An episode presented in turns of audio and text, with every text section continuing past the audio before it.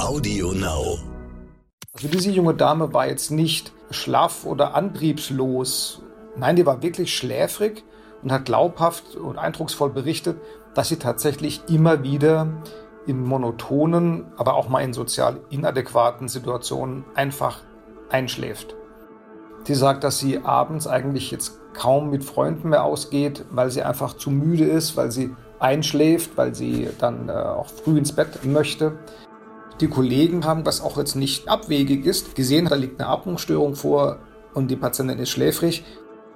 Schwere Schläfrigkeit mit, mit hoher Einschlafneigung ist jetzt für eine junge Frau, die hatte nicht sehr viele Atempausen, eigentlich keine typische Symptomatik. Ärztinnen und Ärzte sollen Leben retten. Sie sollen Krankheiten erkennen und Leiden heilen. Aber was ist, wenn sich eine Krankheit nicht so leicht erkennen lässt? Was, wenn rätselhafte Beschwerden es den Medizinerinnen und Medizinern schwer machen, die Ursache einer Erkrankung zu finden? Dann kann man nur hoffen, dass man Expertinnen und Experten an seiner Seite hat, die dranbleiben, die nicht nachlassen, bis sie sie endlich gefunden haben. Die Diagnose. Der Stern-Podcast.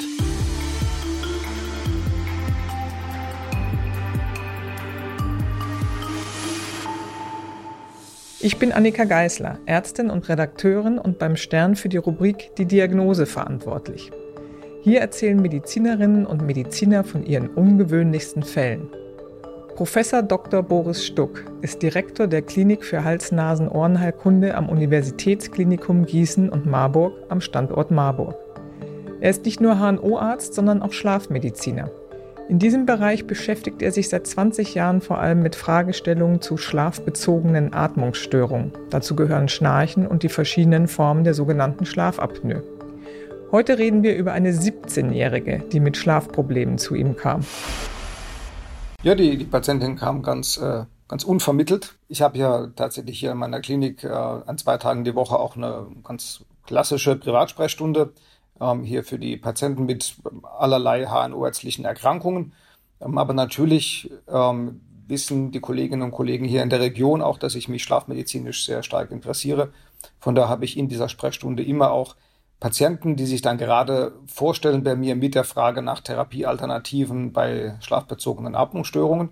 Und äh, so kam die junge Frau mit ihrer Mutter äh, zu mir in die, in die Sprechstunde, wurde mir von meinem Assistenten vorgestellt ähm, als junge Frau, die unter einer ähm, schlafbezogenen Atmungsstörung, einer obstruktiven Schlafapnoe leiden würde, mit der gezielten Frage, ob ich nicht eine therapeutische, vielleicht auch chirurgische Therapiemöglichkeit für die junge Frau hätte, die wohl eine Schlafapnoe habe, aber mit der bisherigen Therapie, der, der Maskenbeatmung, der CPAP-Therapie nicht zurechtkam. Das war so die, äh, das waren die äußeren Rahmenbedingungen in der Sprechstunde von mir, bei der ich die Patientin kennengelernt habe. Und als Sie die Patientin dann kennengelernt haben, ich glaube, die war ja wirklich sehr jung oder weil Sie sagten junge Frau, ähm, eine sehr junge Frau. Was hat sie denn erzählt? Was hat die Mutter erzählt? Wie ging es ihr? Wie wirkte sie auf Sie? Also zunächst einmal äh, war ich einigermaßen erstaunt, denn äh, wenn man vom Kollegen angekündigt bekommt, hier ist eine Patientin, ein Patient mit einer obstruktiven Schlafapnoe, dann erwartet man äh, vieles, aber jetzt keine 17-jährige Schülerin. Ähm, und das war, die erste Reaktion war, ups, äh, was, was ist das denn? Hier ähm, war ich erstmal neugierig, was sich dahinter verbirgt. Und äh, die, die junge Dame, wie gesagt, Schülerin äh, auf dem Gymnasium, eigentlich ein ganz aufgewecktes junges Mädchen, sehr freundlich, zugänglich im, Umgang, war mit ihrer Mutter dort und, berichtete mir über ihre jetzt schon doch einige Jahre bestehende Leidensgeschichte. Und äh, das vordringliche Symptom, ähm, was die junge Dame berichtete, war, dass sie jetzt seit Jahren schon tagsüber nicht mehr leistungsfähig ist und schläfrig. Ähm, sie sagte müde. Viele Patienten kommen und beklagen eine Müdigkeit, wobei sie eigentlich äh, eine Schläfrigkeit meinen. Ähm, das sind zwei Dinge, die wir ganz gerne unterscheiden in der Schlafmedizin. Also diese junge Dame war jetzt nicht schlaff oder antriebslos oder äh, müde im Sinne von lustlos oder ähnliches. Nein, die war wirklich schläfrig und hat glaubhaft und eindrucksvoll berichtet, dass sie tatsächlich immer wieder in monotonen, aber auch mal in sozial inadäquaten Situationen einfach einschläft. Ähm, also zum Beispiel in der Zeit, in der sie ähm, an meiner Sprechstunde auf mich gewartet hat. Es kann natürlich sein, dass meine Sprechstunde so schlecht organisiert ist, dass die Patienten so lange warten müssen. Das kann schon sein. Ähm, aber nein, tatsächlich äh, ist sie da ähm, immer wieder, musste sie mit dem Einschlafen kämpfen. Sie hat berichtet, wenn sie mit dem Bus zur Schule fährt, äh, dass sie dort eigentlich regelhaft einschläft, dass sie immer mal wieder auch im Unterricht eingeschlafen ist. Gut, das äh, würde man jetzt sagen, kenne ich, bin ich auch schon mal als Schüler eingeschlafen oder im Studium. Äh, ne, ähm, jeder kennt das, wenn er mal müde ist und im Kino der Film langweilig, dass er einschläft.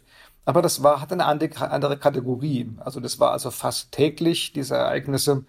Und was einem dann doch irgendwie äh, hellhörig werden lässt, sie sagte, wenn sie dann von der Schule nach Hause kommt, das erste, was sie macht, hat sie mir berichtet, ist, dass sie sich hinlegt und dann auch wirklich mal zwei, drei Stunden schläft und erst dann wieder ähm, in der Lage ist, äh, sozial aktiv zu werden. Sie sagt, dass sie abends eigentlich jetzt kaum mit Freunden mehr ausgeht, weil sie einfach zu müde ist, weil sie einschläft, weil sie dann äh, auch früh ins Bett möchte. Und das ist etwas, was man jetzt von einem jungen, an sich dynamischen Mädchen in, mitten in der, äh, in der Ausgang der Schulzeit der wirklich nicht erwartet. Also die, die legen sich nicht mittags hin, zumindest in meiner Erfahrung nach, äh, sondern möchten raus mit ihren Freunden was unternehmen. Und hat sie gemeint, dass sie eigentlich sich kaum noch sozial äh, engagiert oder kaum noch mit Freunden trifft, sondern einfach zu Hause dann gerne mittags einfach schläft, weil es nicht mehr anders geht. Wie war das denn äh, nachts bei der jungen Frau oder bei dem Mädchen? Konnte sie dann da gar nicht schlafen oder ganz viel? Das ist eine gute Frage. Natürlich äh, wird man dann auch als Strafmediziner sofort einsteigen und schauen, was wären denn mögliche Ursachen, jetzt gerade in der, in der Pubertät, äh, aber ins, bei, bei Jungs insbesondere, aber auch bei Mädchen natürlich, gibt es in der Pubertät eine, eine bekannte Verschiebung äh, des Schlaffachrhythmus nach hinten. Das ist der, einer der Gründe, warum Schülerinnen und Schüler ab einem gewissen Alter morgens äh, so gar nicht mehr in die Gänge kommen und warum wir auch als Schlafmediziner immer wieder fordern, den Schulbeginn einfach an die physiologische Entwicklung der Kinder anzupassen. Sie können von einem 14, 15, 16-Jährigen nicht erwarten, dass er morgens vor 8 Uhr auch nur irgendwie geistig aufnahmefähig ist. Das ist also ein, ein normaler Prozess in der Pubertät. Ähm, und natürlich habe ich gefragt, wie denn sonst das Schlafwachverhalten ist. Ähm, es wäre ja möglich gewesen, dass sie einfach nachts sehr lange wach bleibt. Ähm, gerade bei der Nutzung der sozialen Medien ist das nicht selten ein Problem, dass die Kinder lange abends noch in den sozialen Medien aktiv sind und dann einfach nicht einschlafen können. Aber das war gar nicht der Fall. Sie, sie ging eigentlich eher früh ins Bett, schlief dann auch rasch ein, hatte zwischendurch immer mal wieder äh, Phasen, äh, kurze Phasen der Wachheit im, im Schlaf. Aber das war eigentlich nicht ihr Hauptproblem. Und sie hatte jetzt, wenn man mal die, die Zeit, die sie im Bett oder Schlafen verbracht hat, mal so ein bisschen mit dem Fragebogen erfasst und zusammen, ähm, zusammen addiert, hatte sie eigentlich eine ausreichende, für den sonst gesunden, eine ausreichende äh, Schlafzeit, sodass jetzt diese Schläfrigkeit, die sie am Tag hatte, aus meiner Sicht nicht darauf zurückzuführen war, dass sie zu wenig Schlaf hatte oder einen schlechten Schlaffachrhythmus. Nein, es schien tatsächlich eine eine, ihr Innenwohner, ihr Innenwohnender, äh, ein ihr innenwohnendes Bedürfnis, hohes Bedürfnis nach, nach Schlaf zu sein, was sie nicht befriedigen kann. Und nun war sie ja schon bei anderen Ärzten mhm. gewesen, bevor sie bei Ihnen in die Sprechstunde kam. Welche Stationen hat sie da durchlaufen und was äh, haben die rausgefunden oder diagnostiziert und mit ihr gemacht? Was die Kollegen äh, gemacht haben in der Niederlassung, aber auch in einem, einem Schlaflabor, ist äh, ganz, ganz typisch und auch zunächst einmal korrekt. Man, man schaut nach häufigen Ursachen für eine Schläfrigkeit am Tag.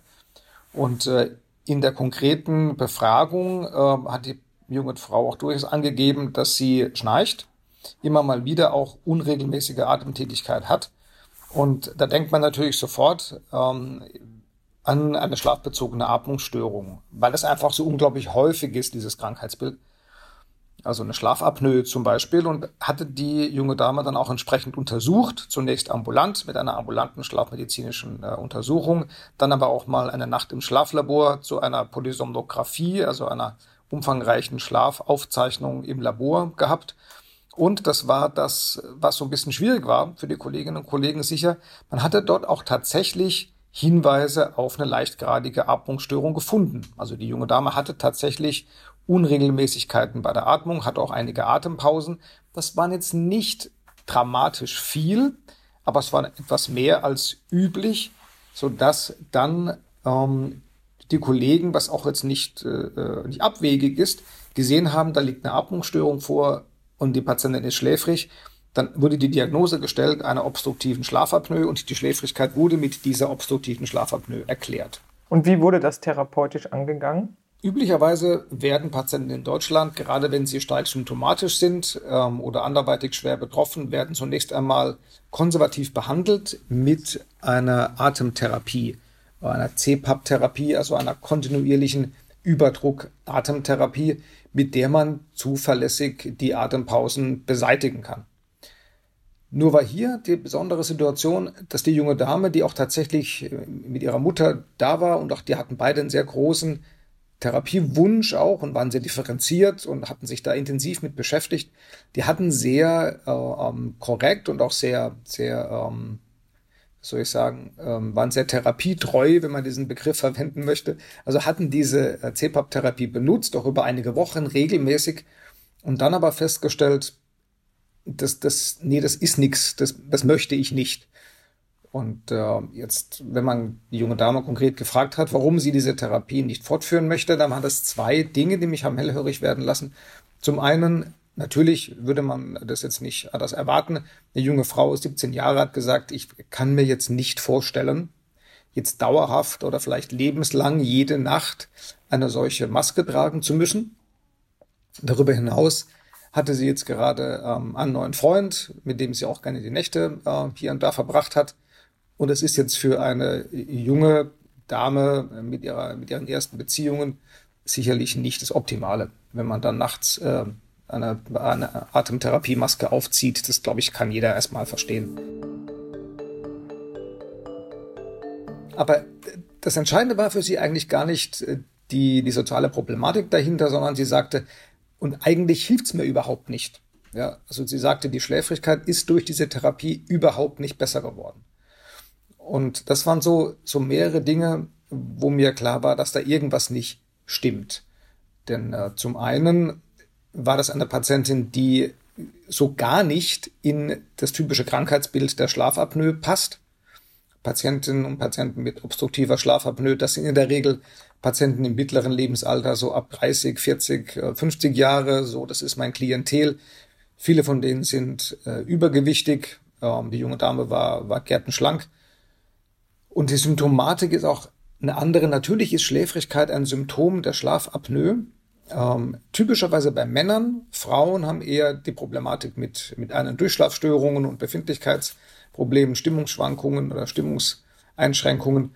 So eine klassische ähm, schwere Schläfrigkeit mit, mit hoher Einschlafneigung ist jetzt für eine junge Frau mit einer leichtgradigen Schlafapnoe, die hatte nicht sehr viele Atempausen, eigentlich keine typische Symptomatik. Und selbst wenn das die Symptomatik gewesen wäre, hätte die unter der Therapie mit dieser Atemtherapie, mit dieser Maske besser werden müssen. Denn die Kollegen haben das überprüft, die haben eine Schlaflabornacht gemacht mit dieser Maske und konnten zeigen, diese Atempausen, die da waren, zweifelsfrei, die waren weg aber die Symptomatik war immer noch unverändert da. Und spätestens dann muss man realisieren, da, da steckt noch was anderes hinter dieser ausgeprägten Schläfrigkeit. Nochmal ein kurzer Schlenker zu dieser CPAP-Therapie. Sie haben ja mhm. gesagt, das ist eine Maske. Ich denke, einige kennen das, wie das aussieht, aber könnten Sie nochmal beschreiben, ähm, was diese Maske nachts macht und warum man die aufsetzt und was die sozusagen unterstützt? Diese, äh, diese PAP-Therapie, äh, PAP steht für äh, Positive Airway Pressure, also positiven Atemwegsdruck,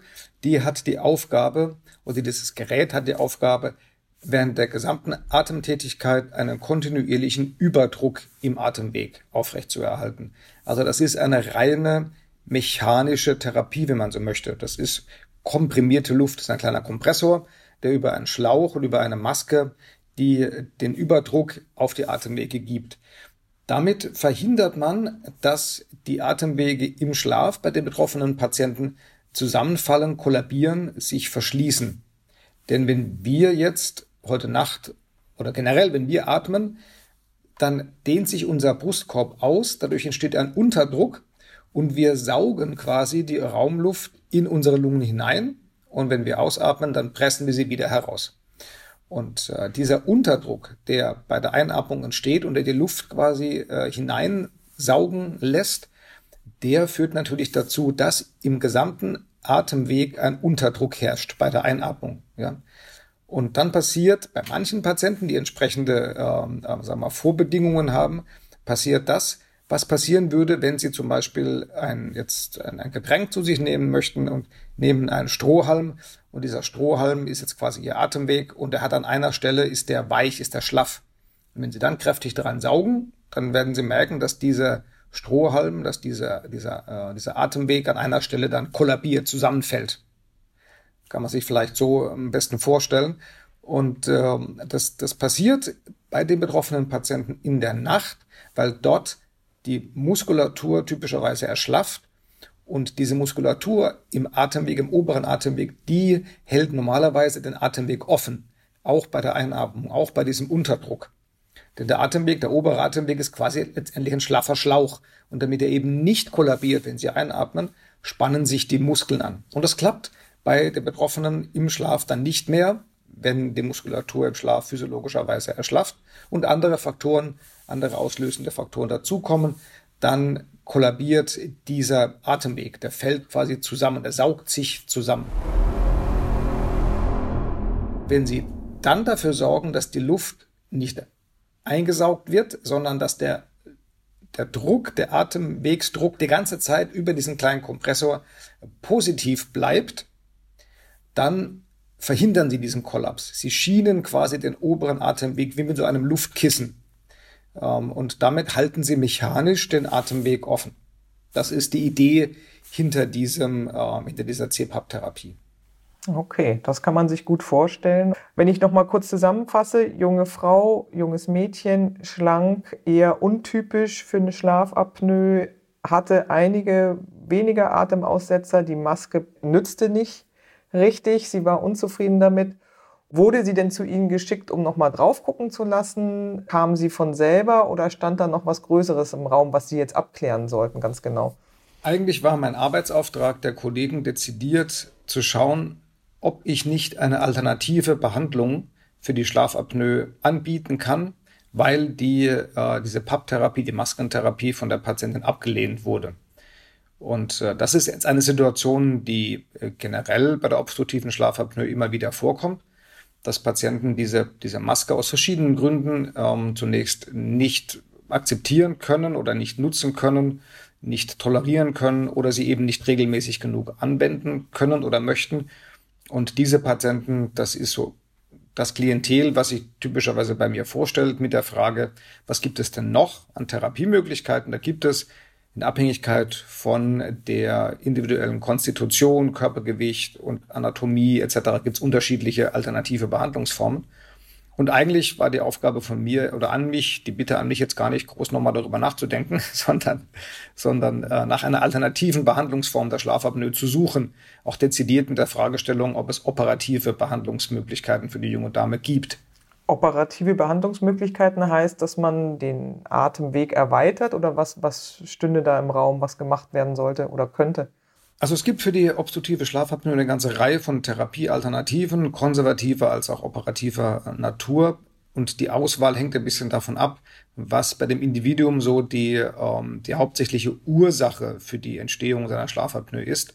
Wir haben zum Beispiel Patienten, ähm, bei denen aufgrund einer Enge im oberen Atemweg, zum Beispiel durch äh, einen sehr engen Rachen mit großen Mandeln, einem großen Zäpfchen, Veränderungen der Zunge, also Weichteilveränderungen, einfach der Atemweg unglaublich eng, also der Strohhalm quasi sehr dünn ist, so dass diese Patienten, um es jetzt mal, äh, mal etwas äh, platt zu formulieren, einfach stärker saugen müssen, damit sie durch diesen dünnen Strohhalm noch was durchkriegen. Und je höher dieser negative Druck im Atemweg, umso eher kommt es dann auch zu einem Kollaps natürlich. Solchen Patienten kann man mit Eingriffen helfen, bei denen man den oberen Atemweg erweitert, indem man solche enge Engstellen äh, dann beseitigt. Es gibt Patienten, bei denen die Stellung des Kiefers ein, ein Problem darstellt, beziehungsweise wo der Unterkiefer und die Zunge im Schlaf eher nach hinten sinken, wo man zum Beispiel mit, mit Schienen, mit Unterkiefer-Vorverlagerungsschienen tätig oder hilfreich äh, sein kann. Andere haben äh, Fehlbildungen oder Auffälligkeiten im, im Gesichtsschädel, Skelett. Dort können auch durchaus die Kollegen der Mundkiefer-Gesichtschirurgie mit entsprechenden Eingriffen tätig werden. Man hat die Möglichkeit, ähm, Atemwegsschrittmacher beziehungsweise Zungenschrittmacher zu implantieren, recht neue Entwicklung wo man durch elektrische Stimulation eben verhindern kann, dass diese Weichteile, die Zunge vor allen Dingen im Schlaf nach hinten sinken. Also da gibt es eine ganze Reihe, das war jetzt nicht vollständig, aber es gibt eine ganze Reihe unterschiedlichster Therapieverfahren, die man immer schauen muss in diesem individuellen Einzelfall, ob die da in Frage kommen. Und das klingt ja, wenn Sie es so aufzählen, auch teilweise relativ drastisch mit OPs und dergleichen. Was haben Sie denn als nächstes gemacht, um da einen klareren Blick auf die Situation zu bekommen bei der jungen Frau? Also ich bin so ein bisschen zweigleisig gefahren. Ich habe zum einen natürlich gesagt, gut, ich komme meinem Arbeitsauftrag nach und äh, schaue mir die Anatomie und die, die Konstitution der jungen Dame an, ob es tatsächlich eine therapeutische Alternative gibt zur, zur Papptherapie. In solchen Fragestellungen führen wir dann nicht immer, aber ähm, immer wieder auch eine sogenannte Schlafendoskopie durch das habe ich bei der jungen Dame auch gemacht. Das heißt, man, äh, man versetzt sie unter Hilfenahme von, von Medikamenten zusammen mit dem Anästhesisten in einen äh, schlafähnlichen Zustand und kann dann durch die Nase mit einem Endoskop sich den Atemweg betrachten und schauen, ähm, wo der Atemwegsverschluss stattfindet während der Atempause, wie der sich darstellt ähm, und kann dann daraus nochmal therapeutische Alternativen ableiten. Das haben wir auch gemacht. Und da haben wir diese Atempausen auch gesehen und, äh, und haben uns verschiedene Konzepte überlegt, wie man die beseitigen könnte. Aber mir war relativ früh klar, dass das nicht alles sein kann. Dass also noch irgendetwas anderes im Hintergrund ähm, sich abspielen muss, was diese ja exzessive Schläfrigkeit dieser jungen Frau erklärt. Und ich habe dann mal nachgelesen und nachgedacht und äh, schrittweise so andere Terra, also andere Alternativen, andere Ursachen für so eine Schläfrigkeit abgearbeitet. Und da gehören ganz banale Dinge dazu, dass man bei der jungen Dame ein Labor abnimmt und schaut, ist zum Beispiel äh, eine Schilddrüsenfunktionsstörung vorliegend. Ja, also eine Schilddrüsenunterfunktion kann eine, oder macht häufig eine, eine Antriebslosigkeit, Schläfrigkeit, macht allerdings auch oft eine Gewichtszunahme, hat also nicht so richtig gepasst und da kam auch nichts raus haben noch einige andere Eisenstoffwechsel, einige andere Parameter, ähm, hormonelle Situation abgeklärt. Da war aber auch nichts auffällig.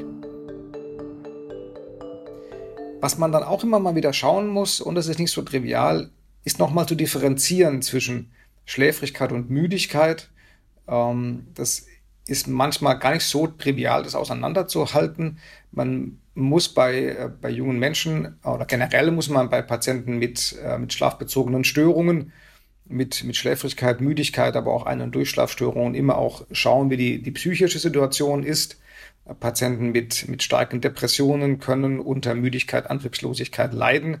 Von daher habe ich äh, auch nochmal versucht, im Rahmen meiner Möglichkeiten zu schauen, wie ist denn die Stimmungslage bei der Patientin.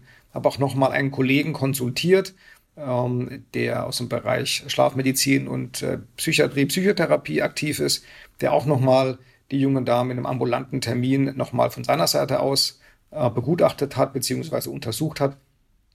Aber auch gesagt, so von der Stimmungslage völlig unauffällig gesunde junge Frau, jetzt psychisch gesund, ohne Hinweise auf, auf depressive Störungen oder Erkrankungen. Also wir haben so nach und nach äh, andere Möglichkeiten für so eine exzessive Schläfrigkeit abgearbeitet, parallel zu der Frage, ob man diese leichtgradige Schlafapnoe noch anders behandeln kann. Und ich glaube, der Kollege, den Sie eben nannten, hat auch einen ganz besonderen Test noch mit der jungen Frau gemacht. Was war das? Genau, wir hatten das im Vorfeld auch besprochen und haben überlegt, was käme denn noch in Frage. Und tatsächlich ist eine, wenn auch seltene, äh, Differentialdiagnose bei solchen exzessiven Schläfrigkeiten ist eine Erkrankung, die wir als Narkolepsie bezeichnen. Und das ist etwas, was jetzt in der Anamnese nicht immer so einfach ähm, herauszufinden ist, was aber mit einer speziellen, ähm, einem speziellen äh, Tagschlaftest zumindest ähm, diagnostiziert werden kann oder man erste Hinweise darauf bekommen kann. Wie wird der durchgeführt? Können Sie das erklären, was da genau gemacht wird und was geprüft wird? Wenn man so eine, eine Narkolepsie vermutet, dann fragt man erstmal nach den typischen Symptomen einer Narkolepsie. Das Besondere bei der Narkolepsie ist, dass es dort ähm, eine Störung gibt, eine Störung der Trennung im Gehirn zwischen dem Wachzustand und verschiedenen Schlafstadien, insbesondere dem sogenannten REM-Schlaf, der schon im Allgemeinen gerne auch als Traumschlaf bezeichnet wird. Wir nennen ihn Rapid Eye Movement, Schlaf, REM-Schlaf, hat man vielleicht auch schon mal gehört. Und es kommt bei diesen Patienten zu einer Störung der Trennung zwischen diesen beiden Stadien, Wach und REM. Das heißt, die haben immer wieder im, im Tagesverlauf, im eigentlichen Wachzustand ähm, Einbrüche, wenn man so möchte, von, von REM-Schlaf. Und äh, da gibt's ganz typische Symptome, äh, nicht bei allen, aber bei, bei vielen Patienten, äh, die mit dem REM-Schlaf zu tun haben. Und äh, REM-Schlaf, wie schon gesagt, kennen Sie als Traumschlaf. Ähm, das heißt, diese Patienten berichten manchmal davon, dass sie beim Aufwachen, beim Einschlafen so halluzinationsähnliche Zustände haben, wie sie es aus wilden, äh, erlebnisreichen Träumen kennen. Diese Patienten haben manchmal im Tag Situationen, wo sie plötzlich beschreiben oft die, äh, die, die Beobachter, wie so automatisiert Handlungen weiterführen, ganz paralysiert, sage ich mal. Also einfach immer weiter die gleiche Handbewegung über Minuten äh, äh, fortführen, automatisches Verhalten nennen wir das. Und das Eindrucksvollste ist bei vielen, aber nicht bei allen Patienten, dass sie das charakteristische Zeichen äh, zeigen vom REM-Schlaf, nämlich Muskeltonusverlust. Wir haben ja gesagt, im Schlaf nimmt der Muskel, die Muskelspannung ab. Die nimmt insbesondere im REM-Schlaf ab. Das ist die Schlafphase mit der geringsten Muskelspannung.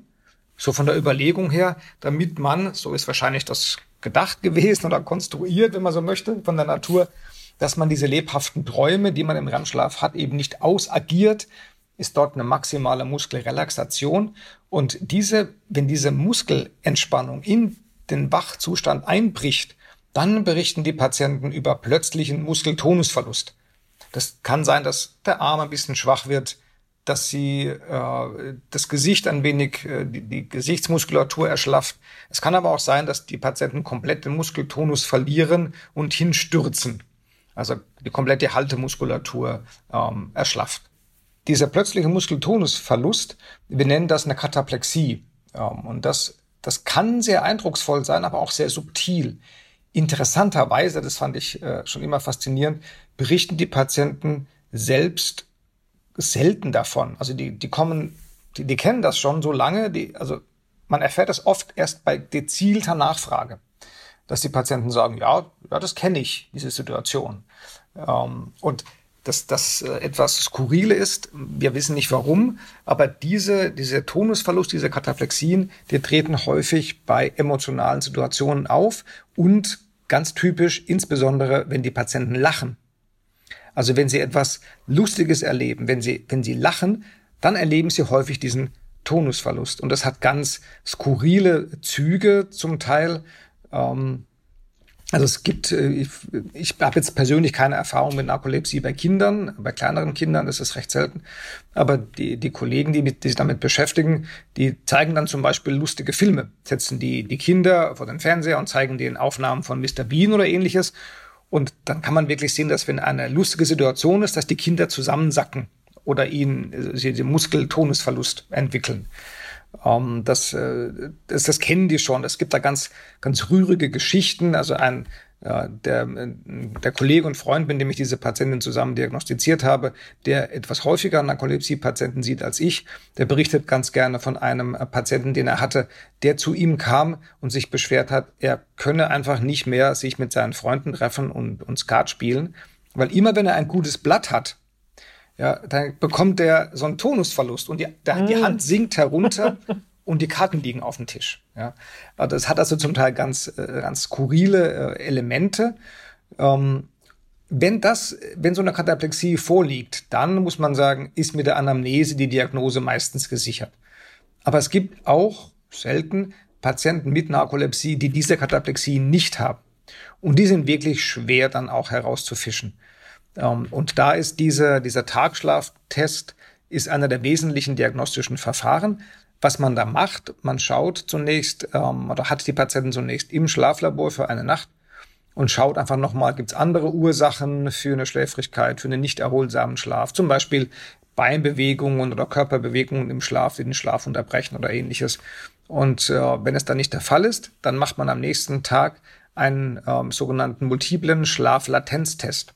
Also man macht mehrere Tagschlafepisoden unter definierten Bedingungen in einem ruhigen, abgedunkelten Raum ähm, und schaut, wie lange es dauert, bis die Patienten einschlafen und welche Schlafstadien dann auftreten. Also man belässt quasi die, die Großteil der Verkabelung aus der Nacht von der Polysomnographie und schaut, wie ist denn der Schlaf tagsüber. Und bei der Narkolepsie sieht man dann typischerweise, dass es oft nur wenige Minuten dauert, bis die Patienten dann eingeschlafen sind. Also sie haben eine verkürzte Einschlaflatenz, wie wir sagen. Und ganz charakteristisch, sie entwickeln schon ganz früh REM-Schlaf, nach wenigen Minuten schon. Und das ist untypisch. Wenn wir, wenn die Gesunden äh, schlafen, dann ist in der ersten Schlafhälfte, also meistens die erste Nachthälfte, die ist Tiefschlaf dominiert. Da gibt's wenig REM-Schlaf. Der REM-Schlaf kommt oft erst so in der zweiten Nachthälfte. Wie lange dauert es denn normalerweise, bis ein Gesunder einschläft? Das ist ja für Leute, die das jetzt hören und die vielleicht eher Einschlafprobleme haben, ganz interessant, weil Sie gesagt haben, bei den Betroffenen geht das sehr schnell mit dem Einschlafen. Was ist so normalerweise üblich? Das ist eine ganz gefährliche Frage, äh, die ich zum einen nicht gut beantworten kann, weil es mhm. dafür wenig belastbare Daten gibt ähm, und zum anderen auch gar nicht beantworten möchte. Das erkläre ich Ihnen mhm. gleich warum.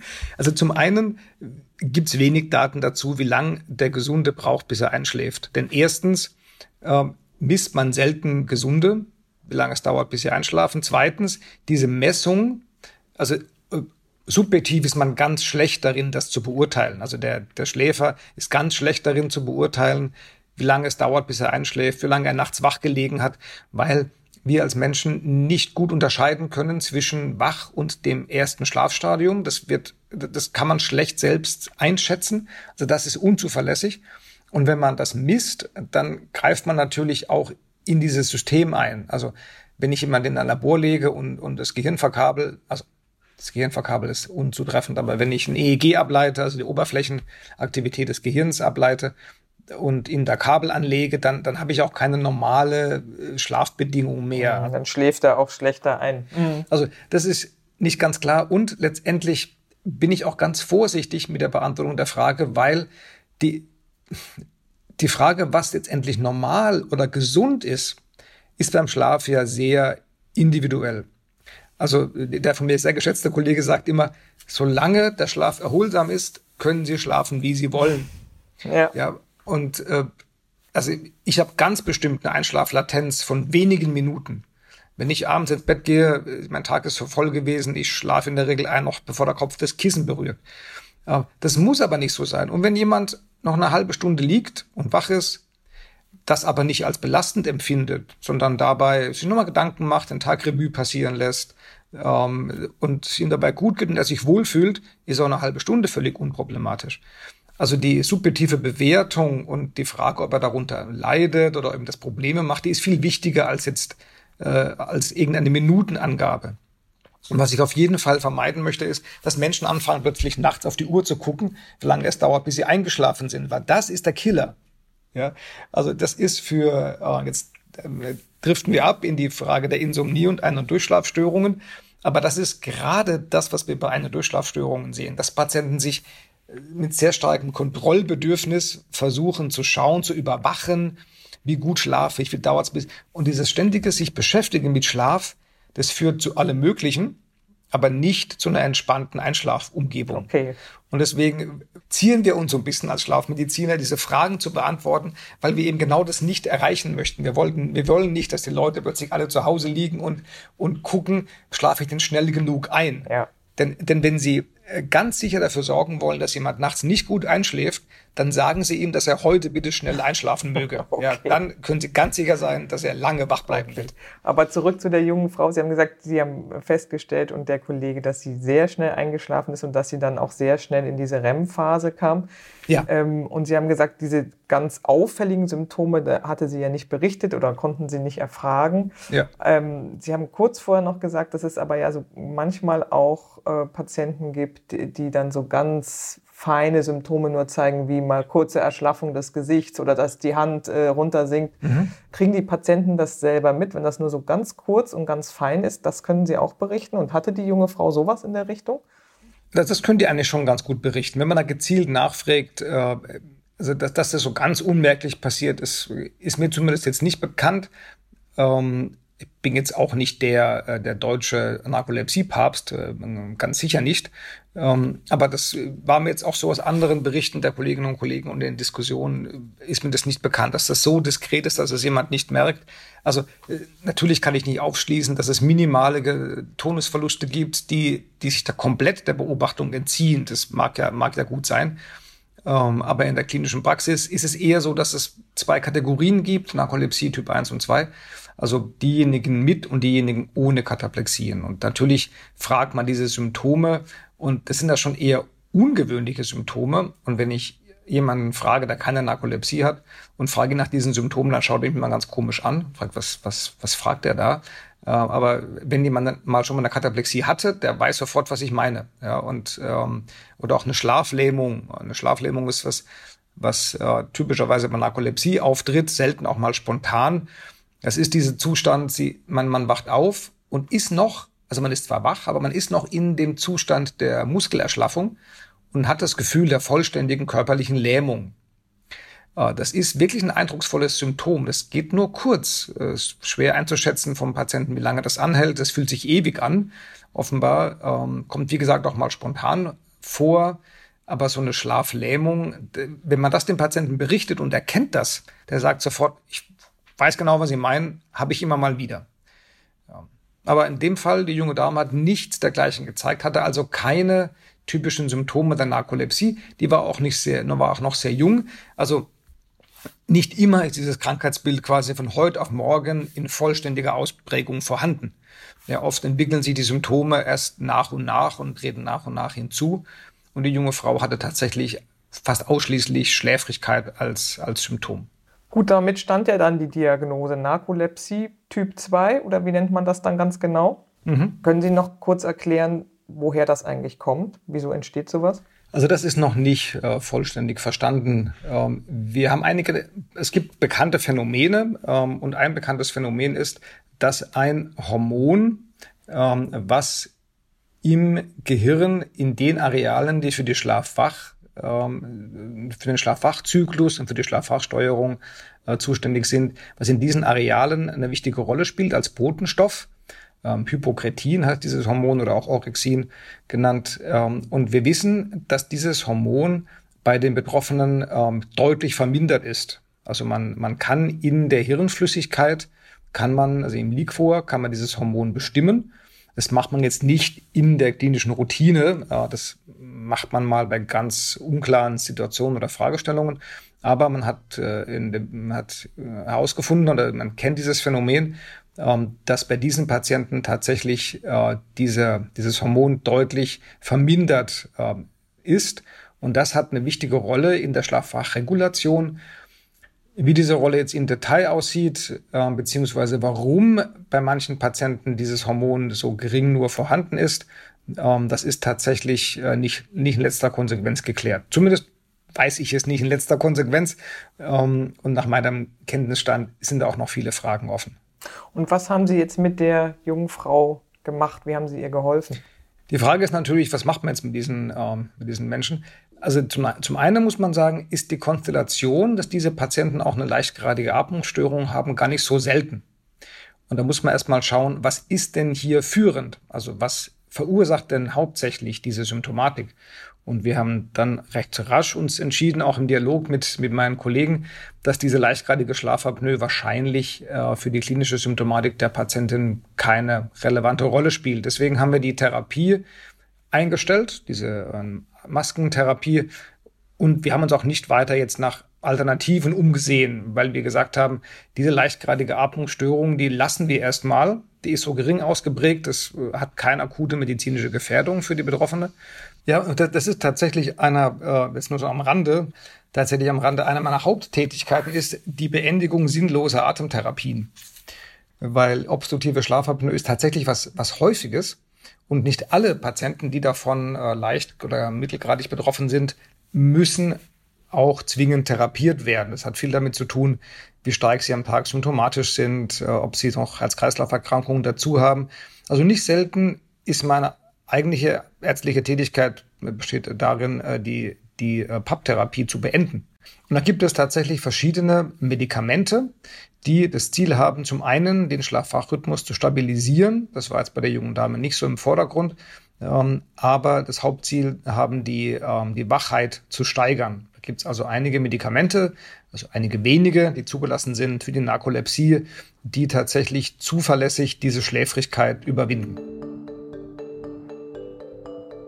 Die hat sie genommen und gut vertragen. Und wie, ging die Geschichte aus? Ich habe sie hier zu meinem Kollegen im, im, Labor geschickt. Das ist ja das Schöne hier, ähm, dass wir quasi ein interdisziplinäres Netzwerk haben, eine ganze Reihe von Schlafmedizinern hier am Standort verschiedener Disziplinen. Und man kann sich dann immer austauschen und äh, gemeinsam die Patienten besprechen. Und der Kollege hier am Standort, der ist Psychotherapeut, also kommt aus der psychologischen äh, Ecke, sieht viele ähm, Patienten mit Ein- und Durchschlafstörungen und sieht auch viele Patienten mit, mit Schläfrigkeit und Müdigkeit. Und er hat viel Erfahrung in, ähm, im Umgang mit diesen Medikamenten. Und wir haben dann die äh, zwei zugelassenen Medikamente oder die wenigen zugelassenen Medikamente für die Narkolepsie ähm, ausprobiert. Mit dem ersten, da kam sie ganz gut zurecht, ähm, war aber nicht ganz, noch nicht ganz glücklich, was den Grad der Wachheit angeht. Und dann haben wir noch mal ein anderes Medikament äh, zum Einsatz gebracht und das, mit dem ist sie jetzt versorgt, schon seit einiger Zeit, seit über einem Jahr jetzt ähm, und nimmt regelmäßig dieses Medikament und ist damit tatsächlich, wie sie sagt, ähm, deutlich wacher und, und auch deutlich leistungsfähiger wieder. Das war die Diagnose. Ich bin Annika Geißler. Bleiben Sie gesund. Bis zum nächsten Mal. Die Diagnose. Der Stern-Podcast.